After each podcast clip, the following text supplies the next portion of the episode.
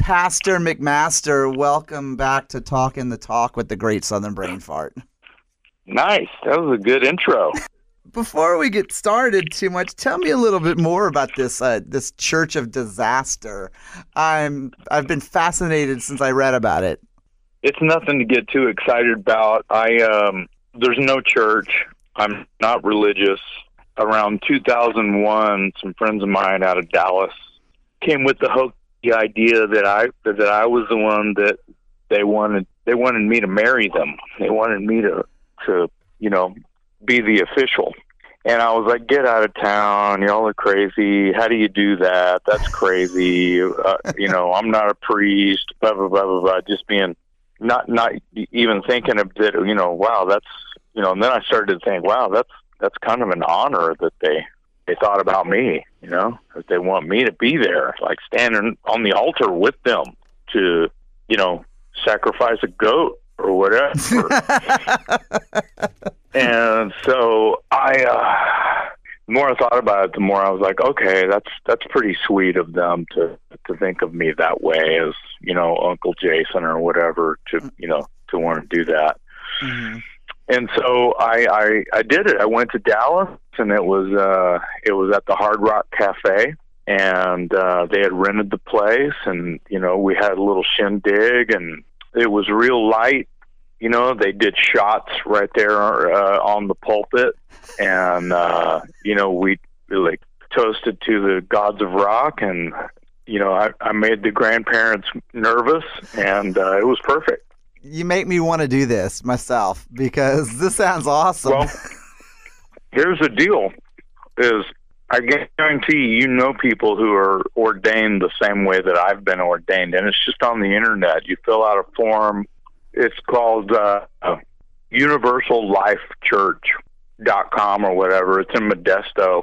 And I swear it's just some it's just some thing that some biker dudes came up with or something to, to get out of their taxes. That's badass. So, like, yeah, it's fucking awesome. But I don't use it for my taxes. I do. Char- I do charge a little bit because you know why not? You know. I mean, but, why not? You're gonna pay a fucking priest or something. You know what I mean? Like, hell, man, I'd rather pay Jason McMaster, dude. Well, give them, you know, yeah, and you can give them a deal if they're your friends. And I really only like to do it for my friends. So, you know, I've done, I've done quite a few of them. So, do you get I like decked out in the collar on. and everything, or you know? Nah, fuck that. I just wear leather pants and a Slayer shirt. as matrimonial um, as it can be, right? You know it's kind of important to me. Well, I've done some stuffy ones, you know, where they want me to talk about Jesus and God and all that, and that's fine because I'm cool with whatever you whatever your your bag is, but I don't feel comfortable doing that because I don't believe that. So that's actually really cool because that kind of does lead into another topic that um, you know I have. Well, first off, I had a great time talking to you um, here in Atlanta, and I wish we'd had more time to sit and chat, which is why I wanted to do this. But um, you've always been a fascinating person to me because you know at least until you know the internet and your website where you have a pretty extensive bio really all i knew about you as a kid was that you sang for watchtower you know? And this was really a, a cool opportunity for me to get to know you more as a person. And one of the things that struck me what you just said is about how you know you basically are not a religious person. Neither am i how long have you been that way? And what was it that led you to be that? I think that there's some spirituality and if anyone understands you know how to treat a human being and with respect and realizes the 10 commandments are just common sense and if you're still an asshole you're not religious either. Oh but, absolutely. you know what I mean? I think that there's a lot of shitbird people out there that self-righteous kind of thing in that way, and in a religious sense that you know, but they're still cheaters and thieves and everything. They just wear a collar and stand on the pulpit. Oh yeah, I mean, I agree. And, it's, and yeah. it's always been that. Yeah, it's always been that way, and that's terrible. But you know, if that's the show they want to put on, that you know, and people fall for it, that's great. But I really do believe that if you're a strong person, I feel like you you've been in love, you've lost love, you've had to talk to a child about death, you know, when their puppy gets run over, you know. Mhm. But if you're an asshole and you can't understand how to do that with someone and go through the emotions with that person, your understanding is deeper than all. It's bigger than anything. And that's the spirituality that I believe in, is how you treat people. It's just being humane, is what it is. You know, because That's I, exactly right. Yeah. I mean, I That's up- exactly right. I think Yeah. that I think that the fellowship of people is really more important than putting on a show. That's why I like rock and roll so much because it's this anything goes attitude, but the idea is to emotionally go on this ride through sound and visual. And I guess I guess a church is not any different than a than a, a venue or a club or a party. You know what I mean? No, I, really don't. totally know what you I mean. think- Yeah, yeah, like we were just at church. Rock Rocklanta was church. So yeah. I mean, I grew Yeah. up in I grew up in going to Catholic school from kindergarten through ninth grade, and growing up Catholic and being raised Catholic has probably pr- produced more atheists than, than anything on the planet. Do you know what I mean? Because Yeah. y- you're kind Yeah. of driven your whole life into this belief that like you said that like oh there's commandments and there's things and then when you s- Yeah. When they tell you things like oh if you're gay you're going to burn in hell. And I say well you know what? My uncle's gay and I love him and he's one of the best guys I know. What about him? And then they say God makes exceptions. And I'm like you know what? I'm not buying this. You know like and I yeah, feel like that's a perfect excuse.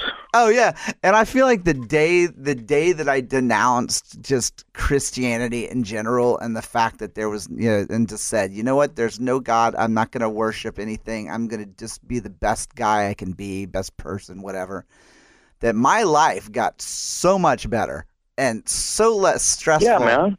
People spend most Yeah. of their lives trying to absolve themselves with the promise of going to heaven that they're shitty people 95% of the time. Whereas like people like you and me I like especially you like I feel like you're the kind of guy that's like a good guy 99% of the time without that you, you know wi- without doing it for any ulterior motive other than just being a good person because that's what you're supposed to do Yeah, I mean, not nobody's perfect. I'm not perfect. Right. I, there's, I don't deserve. I'm not. I'm no more deserving than anybody else.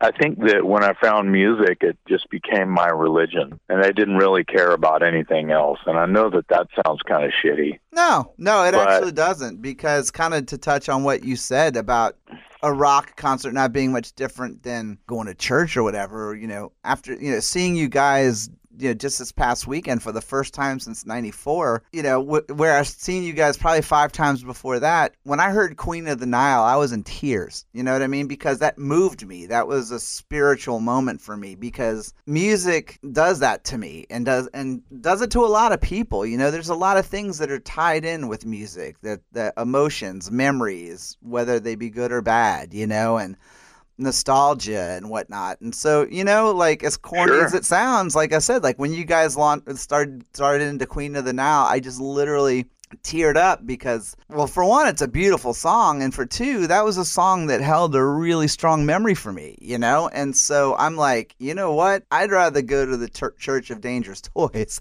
than have to deal with some Nice. other bullshit that's like Yeah. self righteous. Like you have to choose between heaven and hell. You know what I mean? Well, I think that uh, everyone should have the right to, uh, you know, do whatever they want to do, as as long as they're not uh, hurting themselves and they are not thinking of themselves every moment of the day. I mean, you know, giving some back is very important. Oh, absolutely. Even if it's just like you said, even if it's just a conversation or attention to Yeah. someone, you know, I've Yeah, one of the things I've really tried to do over the past couple of years is to be kind of an advocate for um, mental health. You know, I because I, deal with you know obsessiveness and things like that, and I take meds, and I realize what a stigma there is to it, and so I talk about it on Facebook whenever I have issues or whatever. And oh, peop- that's good, man. you know, and people come forward and they say that, you know, and like, and I appreciate that. But I tell them, I say, you know, I said, I don't do it for recognition or for accolades. It's like I do it because, again, similar to like rock and roll, you know, if it's something you're passionate about and that you want to share and you want other people to be involved, someone's got to be a voice for it. You know, if I want someone to listen to one of my favorite bands that no one's ever heard, if no one's talking about it, god damn it, I got to talk about it. And so that Yeah. that's kind of wrapped up in that. Yeah, it definitely is. I think that um I think that just overall if you're if you're paying attention even about half the time you're probably all right. so you know, if, if you're if you're awake half the day and you've done a couple of good deeds, it that's a good day. You You're know, all right. My my dad, even as Catholic as he was, uh, you know, you know, rest in peace. He passed away about you know almost seven years ago. Uh, you remember? I think I told you that story about the, uh, uh, him laughing over sporting a Woody. But uh, he used to tell me all the time. He said, if you can go to bed at night and close your eyes and just think to yourself, I was a good guy today. I wasn't perfect, but I was good. He said, you'll live a good life, man. That's stone carving worthy. That's pretty good. I mean, It's, that whole yeah. chestnut. How do you sleep at night? Very well, actually. Yeah, I mean, aside from the fact Yeah. that I'm, I'm, you know, I'm a spaz and I have to take meds because I, you know, insomnia and shit. Though, but you know what? I go to bed every night with a good conscience. You know what I mean? Because I feel Well, that's like, good. But again, like Don, s- you're you're you're an intelligent human being. It doesn't matter what you know issues you have. Uh, you're you're smart. You know, you went obviously you went to school. You you you you you try. You wore the shoes. You drank the punch. You tried on everything that your parents wanted you to try on, and you until you found your own way. Uh, that's more, even more sign of intelligence you you made your own way. You you know something else saved you. I mean, your parents didn't go, "Hey, listen to Van Halen, you'll be, feel better." You know, but you somehow you did, and you did. So you know that's a thing. That's a real thing. yeah, I mean, because like unlike most of my peers, you know, even though I was raised Catholic, I also was raised by parents who were very much open-minded and who were very Yeah, but at the same time they were you know, or at least my dad more so than my mom because of course you know dads tend to be like that is that he was very involved in the music that i listened to and Oh, good. mainly because he liked music but he was always curious like oh i want to hear what this band sounds like you know? Like i always thought it was so Yeah. funny that my dad was like oh ozzy. Oh he sounds great. Much better than that shit he did with black sabbath. You know what i mean? Or that he would be like wasp that's terrible. You need to take that record back you know? But you know what i mean? Like he was eh, you know i was raised in a household where i was kind of allowed to make those you know like you said have those findings Well, there's you a know lot, a lot of people that don't. A lot of people uh, our age who grew up without that offering. You know, without that independence uh, from our our guardians and our parents. You know, if someone said you're not bringing that Kiss record in the house, that's a bummer for them. It doesn't sound like they were. Their parents trusted them enough to be able to to be a good person to make their own decisions as to what was right what was wrong or to realize that horror movies are not real because that's all rock and roll is is it's this fantasy even though the lyrics are usually uh, the topically the topical uh the content is usually about what you know young people are struggling with and that's why uh lyricists write songs about you know sex and drugs and you know dealing it's it, part of it's escape and part of it is uh just kind of psychobabble in order to deal with something that maybe they either made a bad decision about one time and it came back at them and it's an experience they can share or like i said it's just it's it's almost originally a song about nothing but you can read between the lines and it's actually something there Oh yeah. I mean, and so like kind of speaking of, it seems like you kind of grew up in a household where music was acceptable and or, or am I incorrect with that? Like were your parents pretty supportive of you pursuing music? Yes, uh, my mother especially. Um, you know, my mother and her friends knew I was going to be weird. I was I was pretty different uh, from my other brothers. I have three brothers, and um, you know, we were all into rock music, and we were all into skateboarding and surfing, and you know, all kinds of hippie shit. But at the same time, uh, I was always told, you know, you're you're odd, Jason. It's a little, a little weird, you know." Um, and I was real shy and everything too. So we could, but but yes, in the long run, uh, very very liberal. My dad was a little bit old fashioned. That's fine. That's that's totally fine. And you know, he didn't understand that it, that I wanted to dedicate my life to to uh, you know the evil rock and roll music. And um, he got over it when I sent him a gold record here's my diploma. I know I quit high school, but here's my diploma. and he was blown away and didn't understand how that how that worked until you know that happened. And uh, you know, so anyway, yeah, it's, it's huge support from my family, my brothers, my parents, and um, you know, I still feel very blessed and very lucky that. Uh, you know that that I that I got to break out in music and and follow my dreams enough to where um you know I have some kind of accolade. Uh, I've I've I've scarred the earth. You know, there's you know I, I made some kind of impact, and I'm extremely uh, feel blessed and very lucky to be able to say that. And I owe a lot of that to the support of my friends and my family for sure. You know, because it's funny. There's something that comes along with that that, like what we were just talking about, about you know, involvement and support with your family and friends and whatnot, is that I try to explain to people a lot of times, you know, because a lot of times rock and roll and, and heavy metal and whatnot is always there's always some sort of like rebellion in, intertwined in with the message or whatever. And I said, you know, the only thing I didn't really have to rebel against was my parents, which is the oddest thing. You know what I mean? It's like I had to oh, rebel yeah. against the kids that bullied me as a kid. You, when I was in you know, grammar yeah, sure. school, me too. Yeah, I was the fat yeah, kid with the bowl cut. You know, reading Hit Parader on the playground. You know, but so like I never had to associate it with this kind of oh I got to hide this from my parents or whatever. But it's right. funny how like just music and rock and roll, heavy metal, whatever in general, it it feeds into that rebellious side of you, no matter where it's coming from, that almost kind of instills you with some kind of strength. Yeah.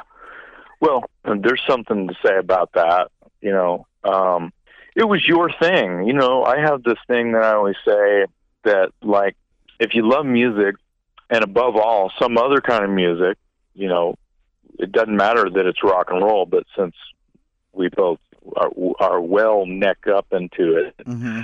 uh, the um, the songs that speak to you um, are your friends, and you can. Let's pretend you get shipwrecked and you don't have your record collection with you. Well, let's say you get saved 20 years later and you finally hear your favorite songs again on the radio or you you buy the record again, or you you know you're reestablishing your fandom, and you know all you still know all the words. You you you imagine what your basement smells like. You can smell, you can taste, you can you know all the words already. It's like a baby or a young child, a toddler memorizing the primary colors, you know, right. and then growing up later on, if someone says the word red, you already know in your brain what that is. Well, that's programming. So music is the same way. Your brain is going to react. You know, after not hearing your favorite song for 20, 30 years, you hear the song again, and you know all the words, and you can imagine where you were. That some some people know the date, and that they got it for their eighth birthday, or they, you know, who gave it to them, uh, what cake they had that day for the birthday. You know, all of these mm-hmm. things. There's something strong about that. And it's just the way our brains work. It really is just the way our brains work. But it's a beautiful thing that we're lucky to be able to to have that song that talks to us. Now, what I was going to say is like you know the songs that don't speak to you should be easy to ignore. Elaborate on that a little more. Like, what do you mean by that? Well, if you're if you're shopping for groceries and songs come over the loudspeaker while you're shopping, Mm-hmm. You know it's not always you know canned music or music or whatever. Sometimes it's a radio station. Sometimes it's even a rock radio station. Right. I mean, I don't listen to the fucking radio, but I'll tell you, if a cool song comes on while I'm shopping for soup and bread and eggs, uh, you know, I'll go, wow, all right, I hadn't heard that in a while. I love that, you know.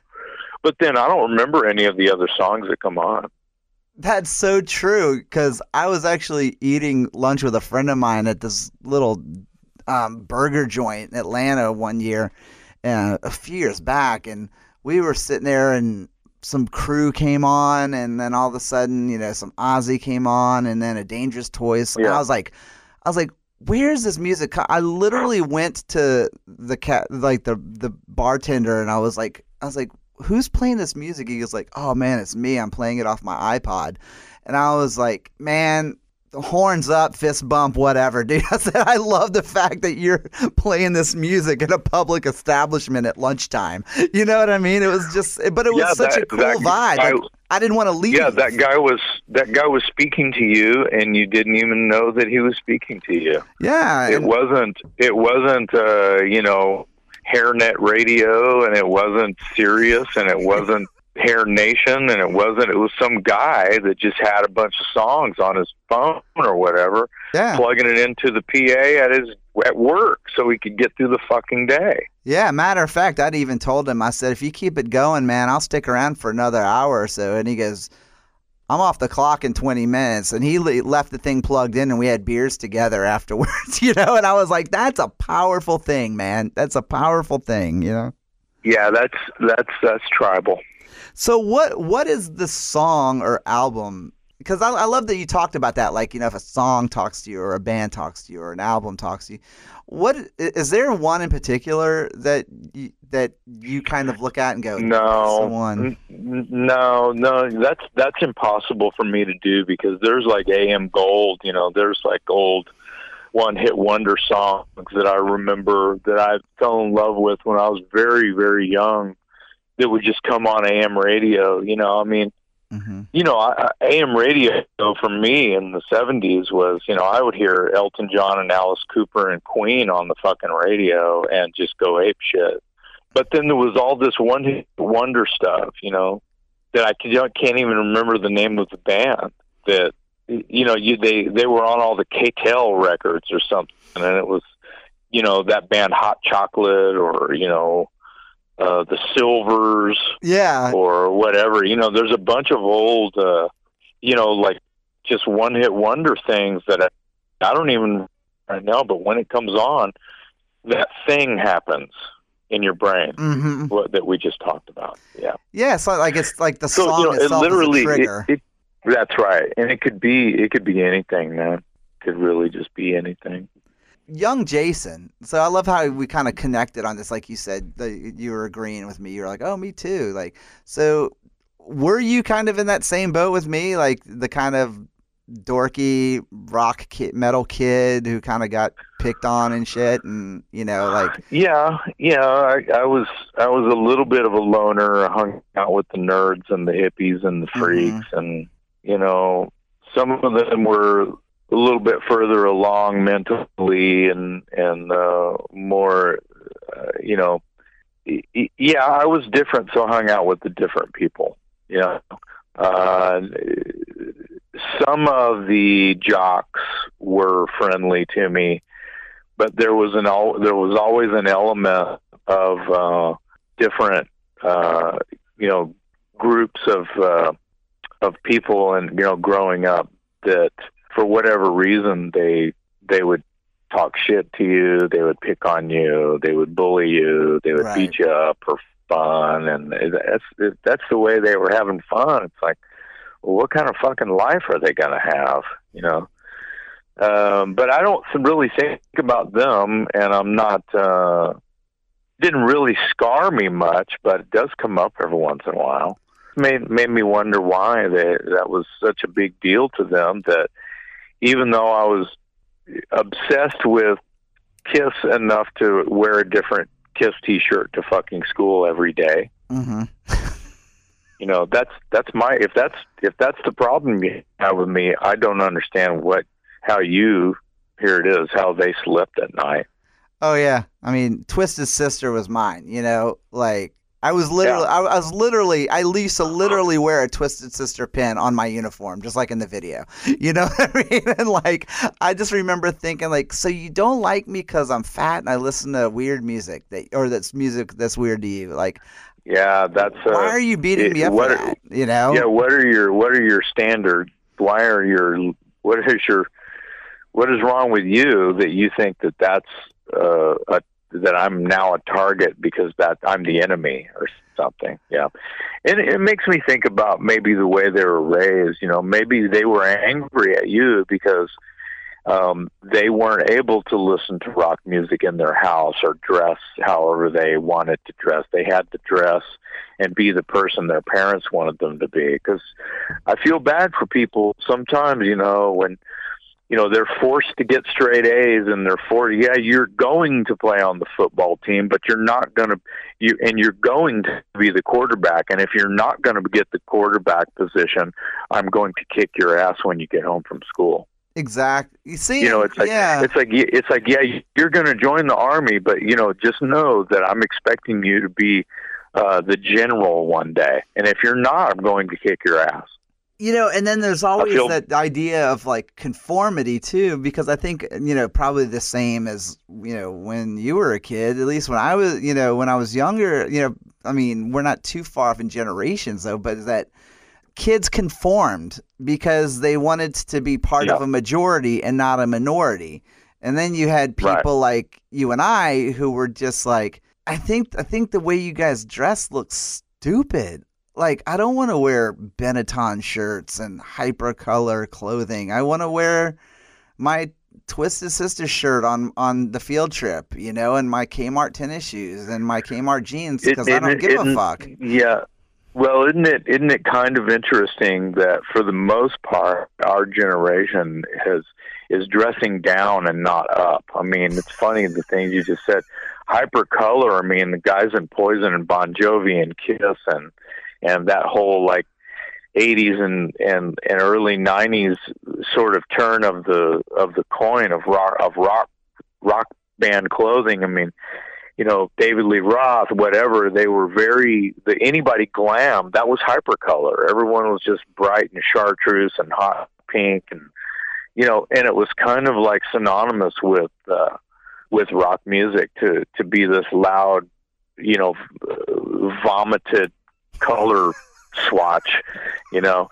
And and now and you know, I don't really feel like Dangerous Toys was was in that game. There was always some denim and leather and combat boots and things like that. And you know, Guns N' Roses also had that too. They were not necessarily glammed out all the time. Right. Um, they were they were loud enough in the way that they dressed, but you know, Aerosmith used to do that. They were kind of loud in the way they dressed, but Oh yeah. it wasn't the it wasn't what I'm talking about with Poison and Bon Jovi and Kiss when Kiss took the makeup off. They were Paul Stanley was wearing some atrocious shit, oh my god. and I just dude. saw oh oh oh he's doing he's doing Kiss is trying to follow a trend that that Poison and Bon Jovi have started, and it was really weird that you know the you know the the zoo turning into the zookeeper. You know, it's pretty weird, and um, I don't know. It's- I don't know. I think that dumbing down the, the fact that what I was getting at is the, the fact that we're you know it's just we're just PIBs now. We're people in black, and that's fine. But isn't it funny how we dumb down our our our color fashion, and and the whole world thing is like looks at us and thinks that we're different.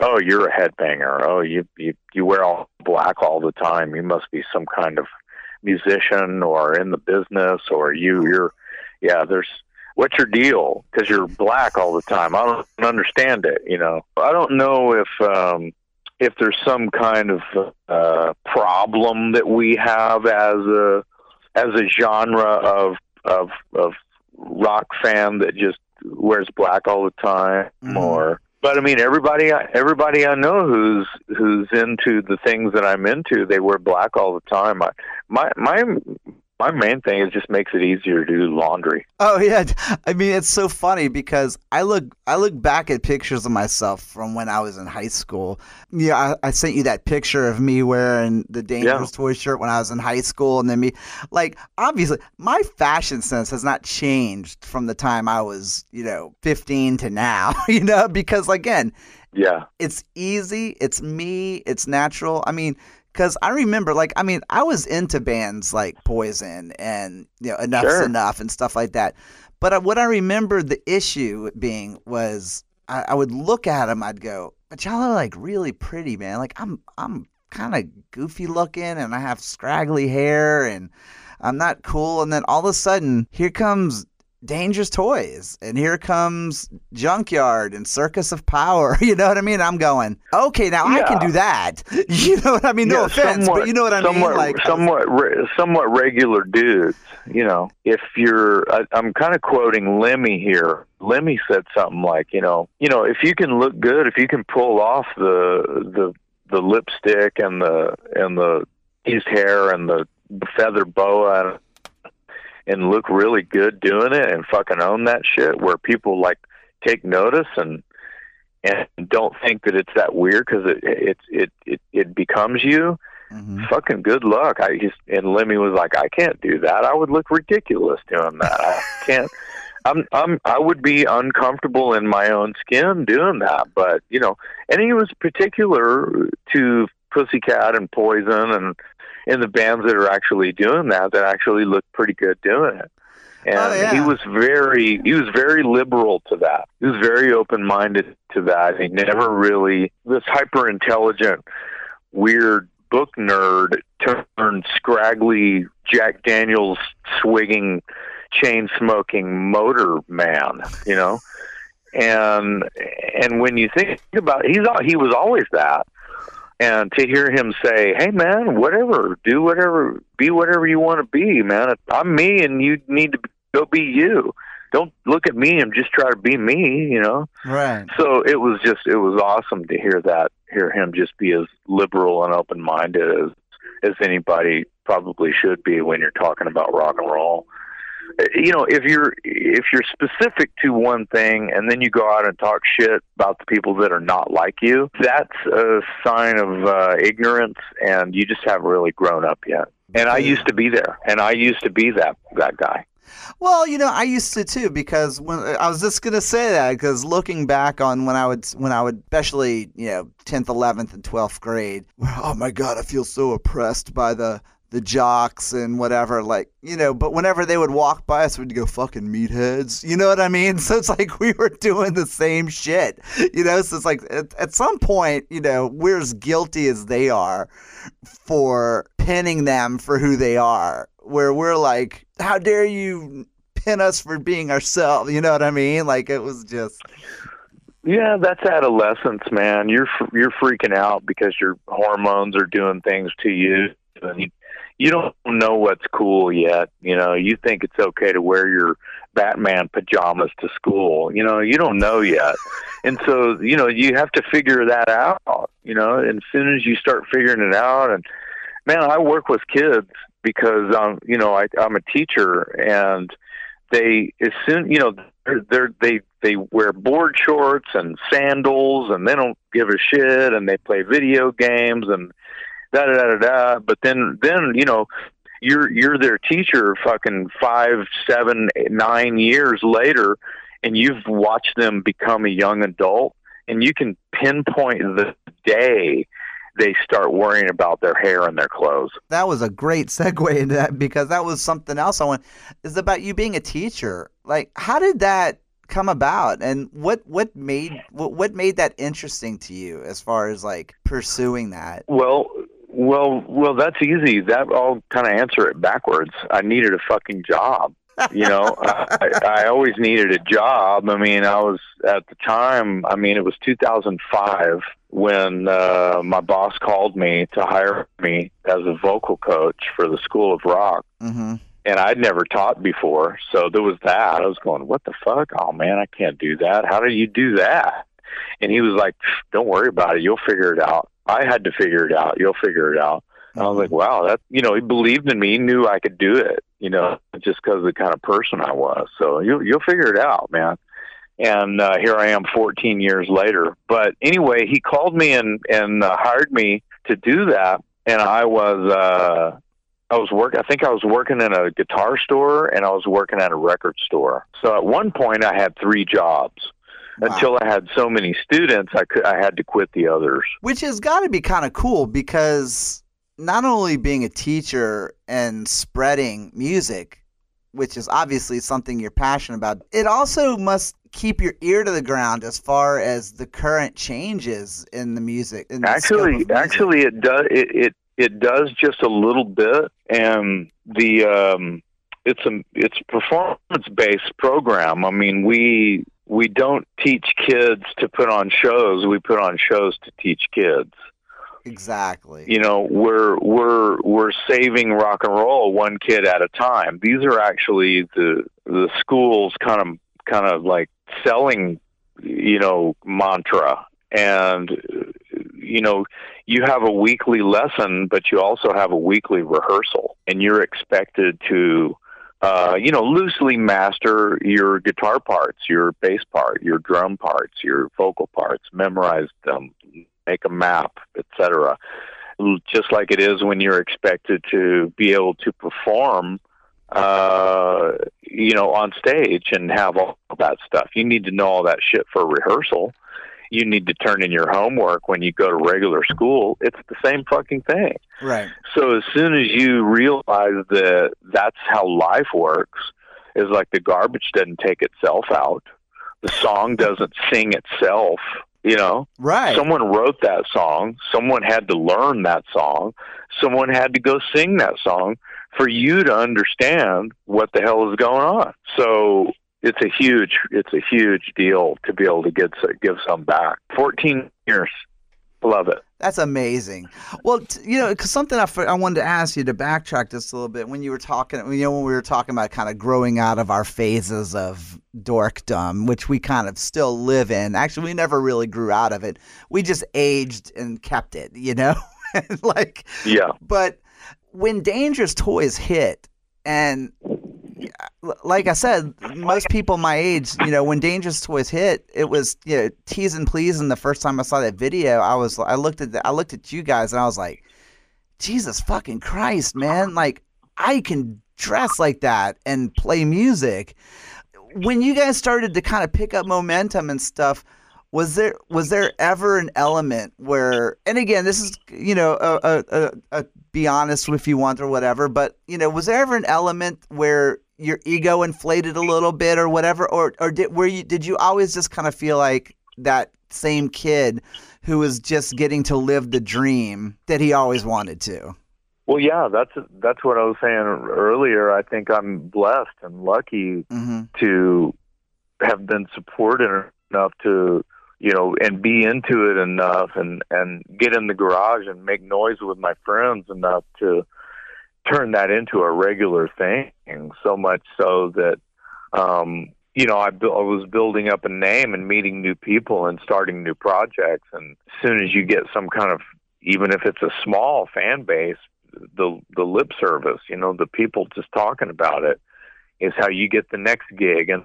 the next gig and the next gig and next thing you know hmm you're in a band for a very short time that that ends up blowing up and that would have been dangerous to toys Well, that's what I was going to ask you was that of all the bands that you had done in previous projects, like I said, even like with Watchtower and whatnot, what was it about Dangerous Toys that do you feel like, uh, like when, when you when you when you did Dangerous Toys, was that something right away that you thought, okay, this is going to be the band, or was it kind of a surprise to you? it was a surprise because even in the band that I was in almost a almost a full decade uh right up to the point where I had to quit that band and that band would have been Watchtower Right.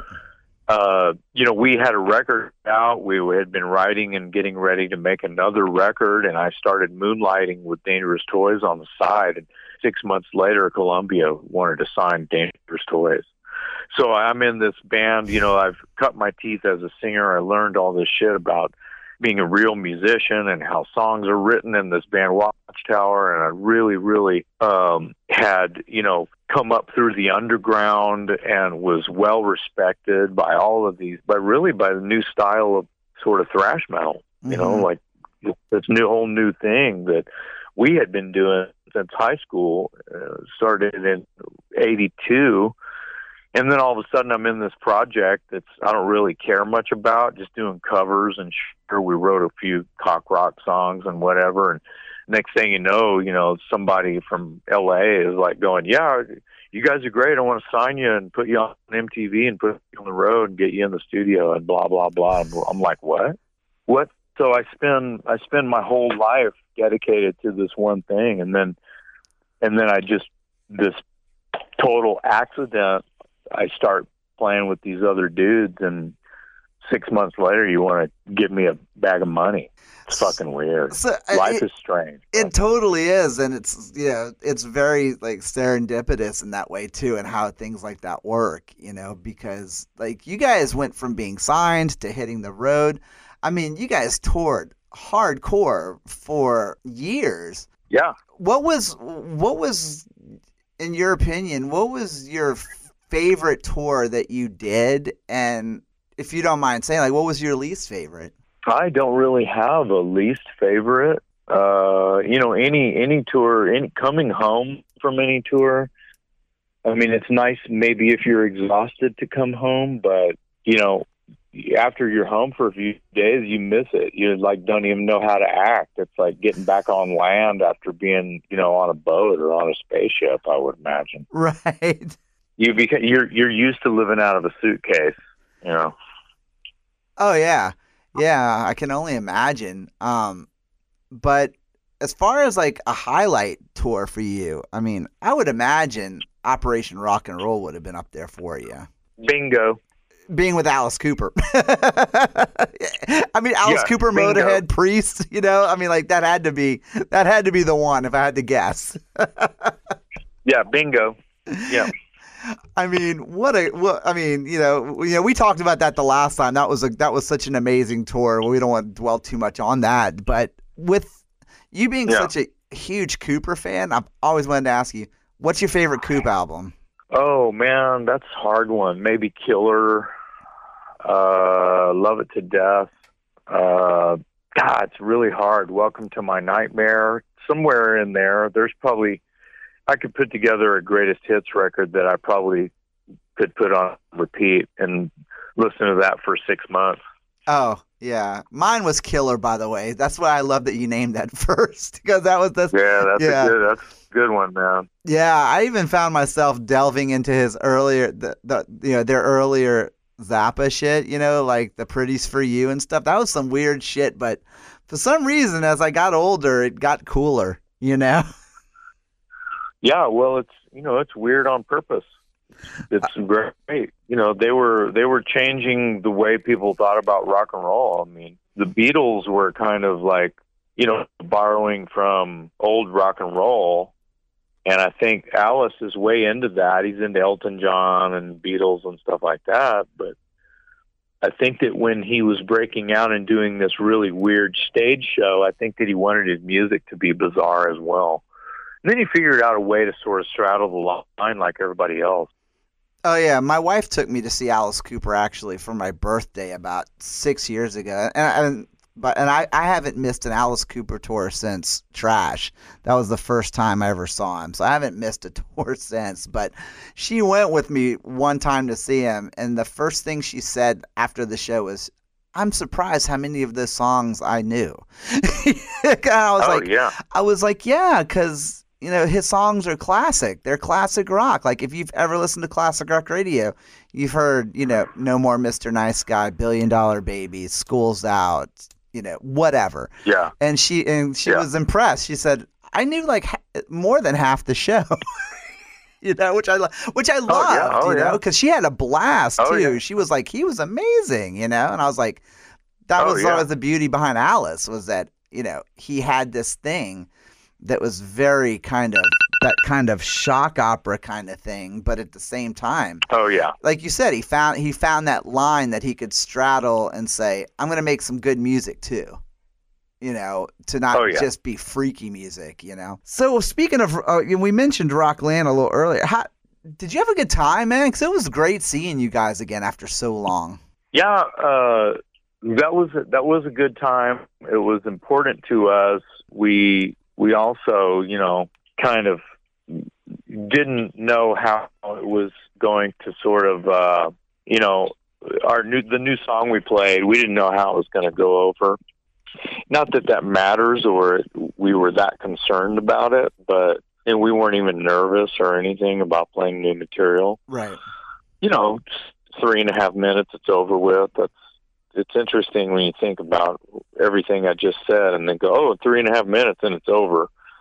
It's uh, it's important to um, to I think uh, step outside the the box a little bit and think about what you're doing there and um, find a reason to not look at it as work and think of it as um, a celebration of something that you know we've created and we're a part of.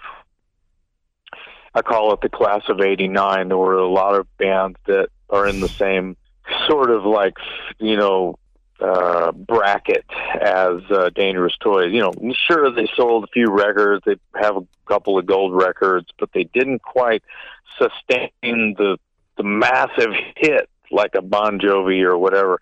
Class of '89, there was a lot of there.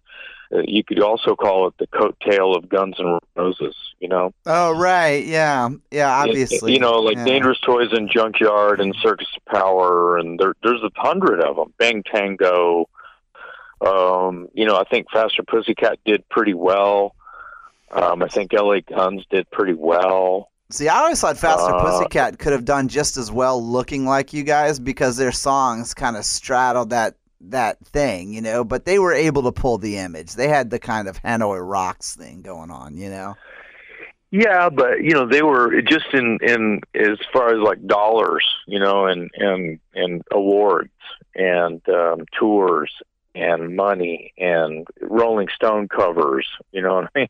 Oh right. um, I think I think that those two two bands were probably uh, just a look just eh, you know maybe even quite a bit bigger than what we were able to pull off and sustain and oh the lineup changes you know oh my god that's a that's the cool thing about the toys it's it's the same band that made the first record oh yeah, yeah. Which I love that, you know. It's just, it's like full Yeah. circle, you know. And Yeah. to kind of go back to what you were talking about, the song it was called "Hold Hold Your Horses."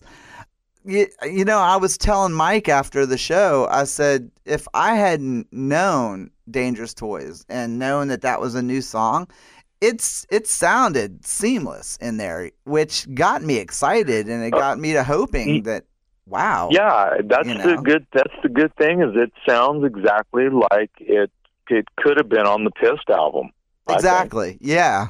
So you actually made a comment in, in, during a show one time that I thought was kind of funny. Uh, it wasn't Dit Rocklanta, but it was a show I had picked up online is something you guys were doing, I think in Texas or something.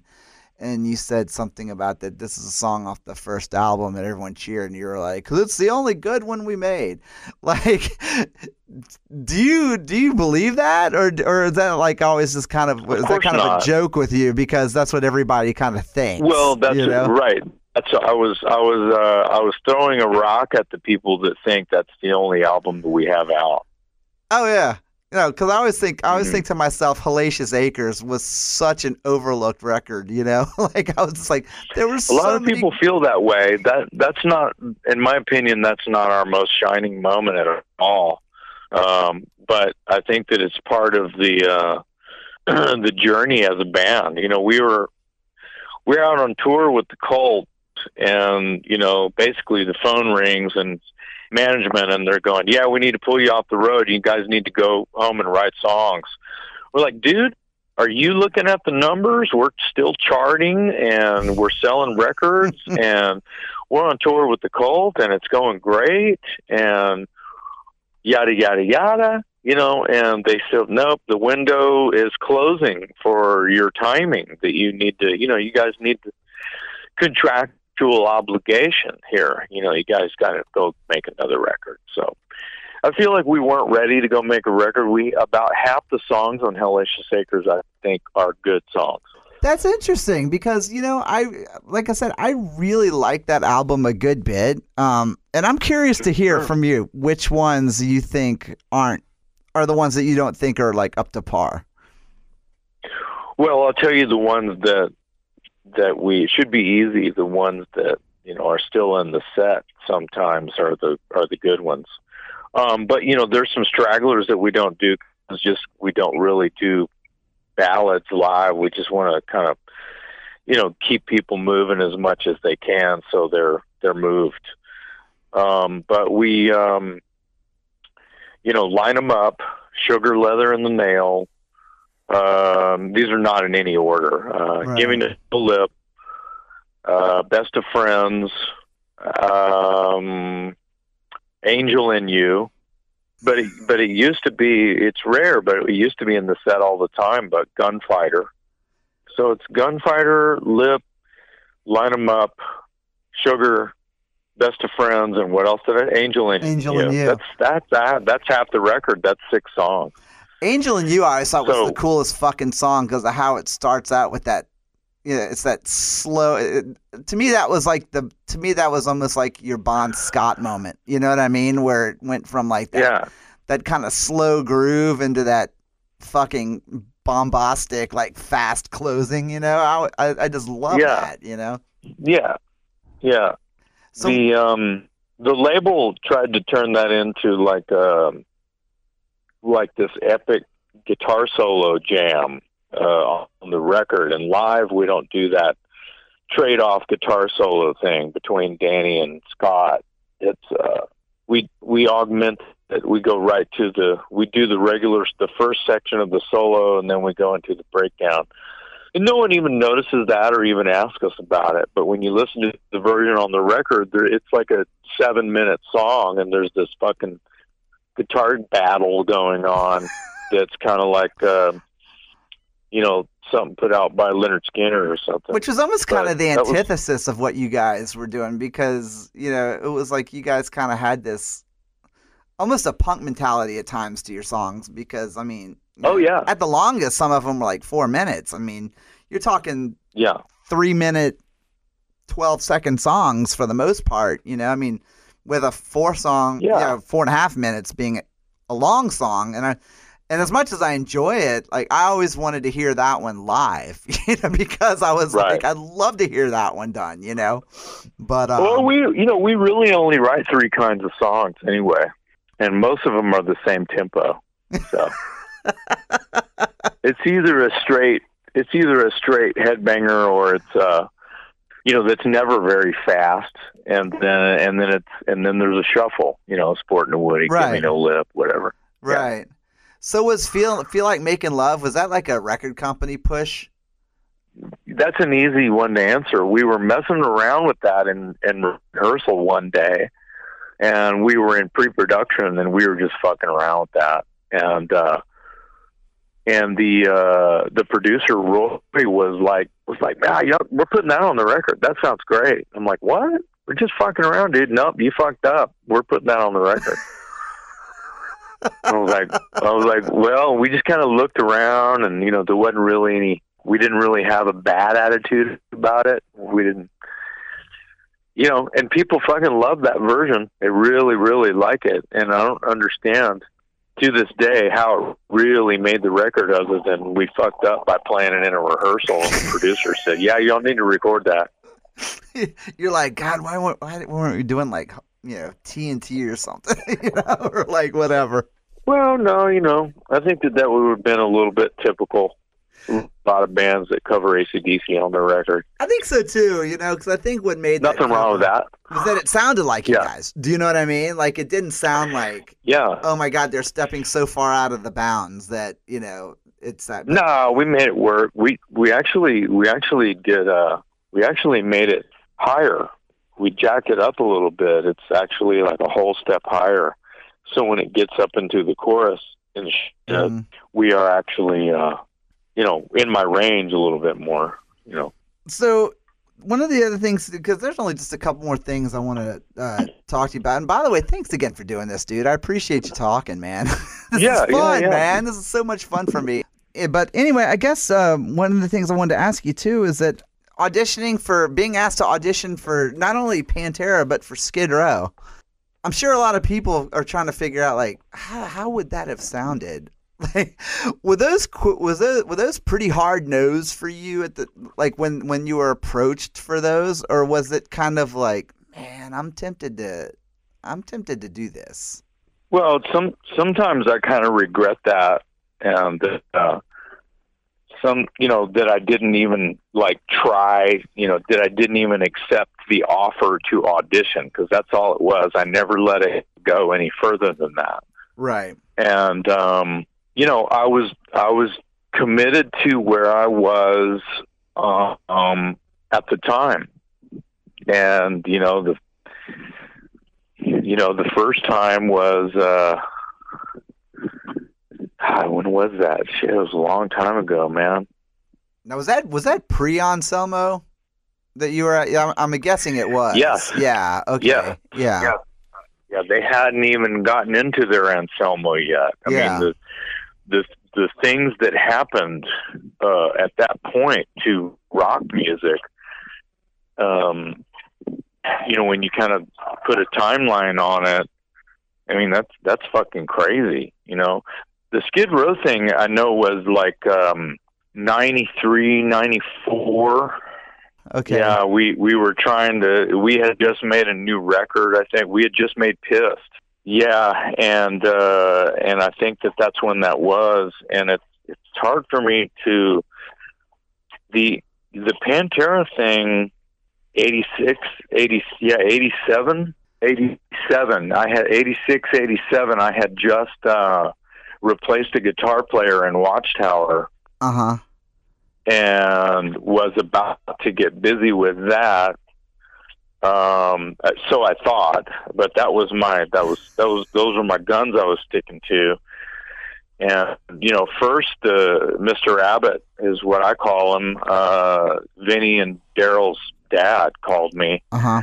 and I I uh, declined, and Mhm. I got a got a call two weeks later from Vinny, and again I had to respectfully decline. Mm-hmm.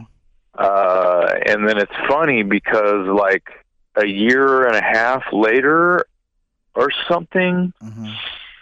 Pantera was coming through and they were doing clubs and they had just opened for Skid Row.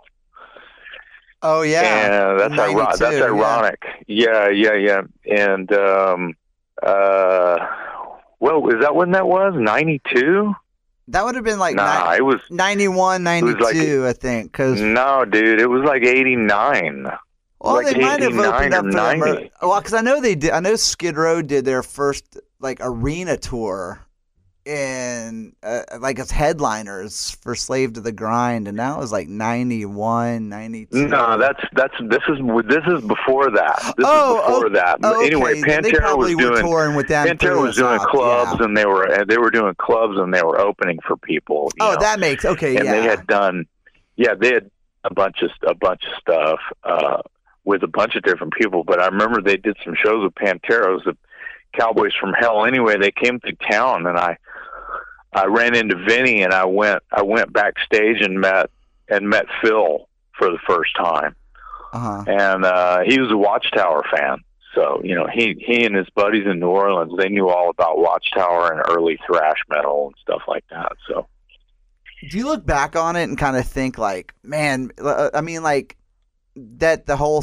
the whole direction or scope of Pantera may have changed if you had been if you had taken that gig. Like it very well could have just. Mm, Or do you think they were kind of set in their ways as far as like where they were going? Mm, I I don't I don't know. I mean, I I think that uh, I think that the um, the universe took care of itself. I think Mhm. that that the things that that happened to Pantera, as far as Phil joining the band, were supposed to happen. I think that they took over the world and created a new style of like fucking super heavy power metal. And I think that uh, they once again were a band that were able to figure out how to straddle the line because you know basically Pantera was doing what Dangerous Toys was during the time that Dangerous Toys should have been doing that. Right. But for whatever reason, they weren't even a band. I mean, Dangerous Toys consisted of a different lineup, and they were doing covers, and they had some originals, but Mhm. they were not looking to get signed. They were just a working band, you know. And Pantera was the same thing. They just they they just had a had a they ended up getting a um some kind of record deal. Their dad had a studio. They had like three or four records out before they even got Philip in the band. Right. Yeah. So you know, I mean, I knew about Pantera, but I was like, I was in a thrash metal band, and they were this glam band out of Dallas area. You know, it's like, man, you know, that's cool. And the next thing you know, I'm not in a thrash band anymore. Pantera turns into a thrash band, and I'm in a fucking glam rock band. So, see what I mean? Is the whole thing is very strange, and Again, another oddly like serendipitous thing though, because you know things Right. things went. It's like it's almost like you said, the universe kind of took care of it, you know. But then, yeah, there's not really any way to get to to. You can't change what that sounds or feels like. Um, it's it's just terrible that that those guys are gone now. oh, Those Abbott brothers. It's so sad. way too young. I mean, it's just unbelievable. Well, I don't. I don't. I don't- I still don't understand how how Vinny died. I mean, he fucking went in his sleep. I just don't understand. You know, his heart gave out while he's sleeping. What a jip! I mean, I guess that's a peaceful. I guess that's a peaceful way to go. But well, I don't. I don't. I, you you forget how fragile it all is. I mean, the human body is an amazing machine, and it's tough as a motherfucker. But you don't realize how easy it can just fucking happen to you. Just boom, yeah. gone. And he was he was a he was a pretty hard liver. I mean I mean you know he definitely lived for the moment and was definitely a you know a hard you know a partier and you know he had his fun you know but like you said Well, yeah, I mean the the things that obviously the things that should have killed you uh, didn't. And I'll tell you this right now: Keith Richards still living. someone just posted on Facebook today a picture of Keith Richards like hanging off of a balcony drinking a beer in the morning. And they were just like, Oh, yeah. they were like, he is still alive, and he passed his physical for the tour. Mick Jagger is in like top shape. He failed his physical. I was like, that's Yeah, Mick is that's a bummer about Mick. Yeah, I know. he needs a he he needs an operation or something. Well, dude, I guess to close out, one of the things is that you know, Rocklanta was a blast. Getting to see you guys after you know for so long after '94 was amazing. I got my Dangerous Toys shirt again, and I'm happy guy. But I got a new song, so are we gonna hear some more toys? Are we gonna maybe see? A, a, new life out of this, or is this just kind of gonna kind of be Well- like it's been for the past Well, here's here's the good with the bad. The good is, you know, somewhat inevitable that even if we, you know, can't muster up an album's worth of material, Mhm. we will be recording the new material that we think is worthy and putting it out on at least iTunes or some kind of cool special vinyl release or something. right? So you know, uh, I'm I, I really like the song "Hold Your Horses." I think it was it came together really well. I think we got a decent response out of it. I I feel like it it should already be recorded and on iTunes and and on people's playlists somehow some way in order to um, garner some more attention. So when we do play it live, they're going, "Oh, cool! They played horse." You know, people know it already instead of trying to digest it when they know they're about to hear Teas'n Pleas'n right after it, and they got a hard on for that. So I've already been looking for like know. bootleg versions of it, you know, on YouTube or whatever. Oh, oh I saw it today. I saw it today on YouTube. Oh, okay, so it did make it. Okay, great, great. So see, Oh, yeah. there you go. You Just- know, if you type in if you type in "hold your horses, dangerous toys," it comes up right away. that's that's what you're talking about, man. Like, uh, Yeah, and it's not it's not too bad. You know, no, man, I thought it was great though. But what about touring? It's or is Dangerous Toys is kind of like not not a touring machine anymore.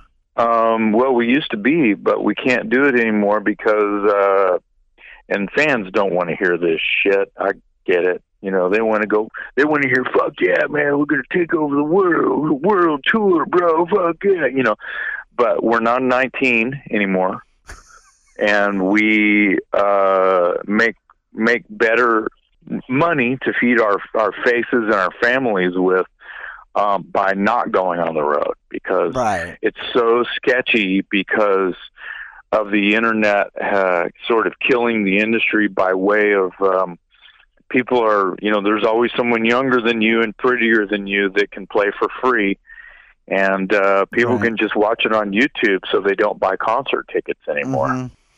That's a bummer, man. But gosh, man, I'm glad I had the opportunity to see you guys when I did. But I mean, if I want to see Dangerous Toys again, like, how many shows do you guys do a year? Now, I guess I'll just have to make my trek out there. Well, yeah, I mean unless we, the phone rings for somebody from somebody out near you because we do flying dates. You know, we Oh, don't just man. play Texas. I mean, we're we're in Colorado in you know a few weeks. Oh, that's great. That's all. Well, I, Yeah. I'd love, I'd love to see you guys come back, especially again, like I said, with with some new material on the on you know in the books. You know, you, again to kind of close out with you and me talking about being dorks. You know, there's there's always going to be dork fans like me who are going to say, as much as I love the new stuff, I want. I mean, as much as I love the classics, I do want to hear new stuff. I want to hear what Dangerous Toys is doing in 2019. Like, I want to hear something fresh because I know I'm going to get Teas'n Pleas'n, and I know I'm going to get scared, and I know I'm going to get, you know, outlaw, whatever, Yeah. you know, but I'd Yeah. love nothing more than to hear something new because to me, that's, that's, that excites me as a fan. Well, you know, the plan is to keep writing. We'll see what happens, but you know, none of we don't live next door to each other anymore. We're it's a bit of a, an ordeal to try to get together, but uh, you know, we're we're making it happen. Well, We don't have one song. We we have more than one song, so don't worry about that. Well, I can't wait to hear him, man, and I think it's going to be great to hear some new some new uh, DT stuff, man, without a doubt. So, but, well, um, thanks. That's uh, something to look forward to for us as well. Well, Jason, thank you so much for doing this again. Like I said, I know we just did it, but this was really a lot of fun. I really just wanted to kind of do this as a one-on-one with you to kind of get to know you. It's one of the things I, again, it's the dork in me. You know what I mean? That wants to know about Right. some of the people I admire the most, and I, I appreciate you being open with me. Sure, no problem, dude. Thanks a lot, Jason. I appreciate your time, man, and I hope you have a All great right, day. dude. Have a have a yeah. You as well. Talk soon. Okay. All right, man. Talk to you later. Okay. Bye bye.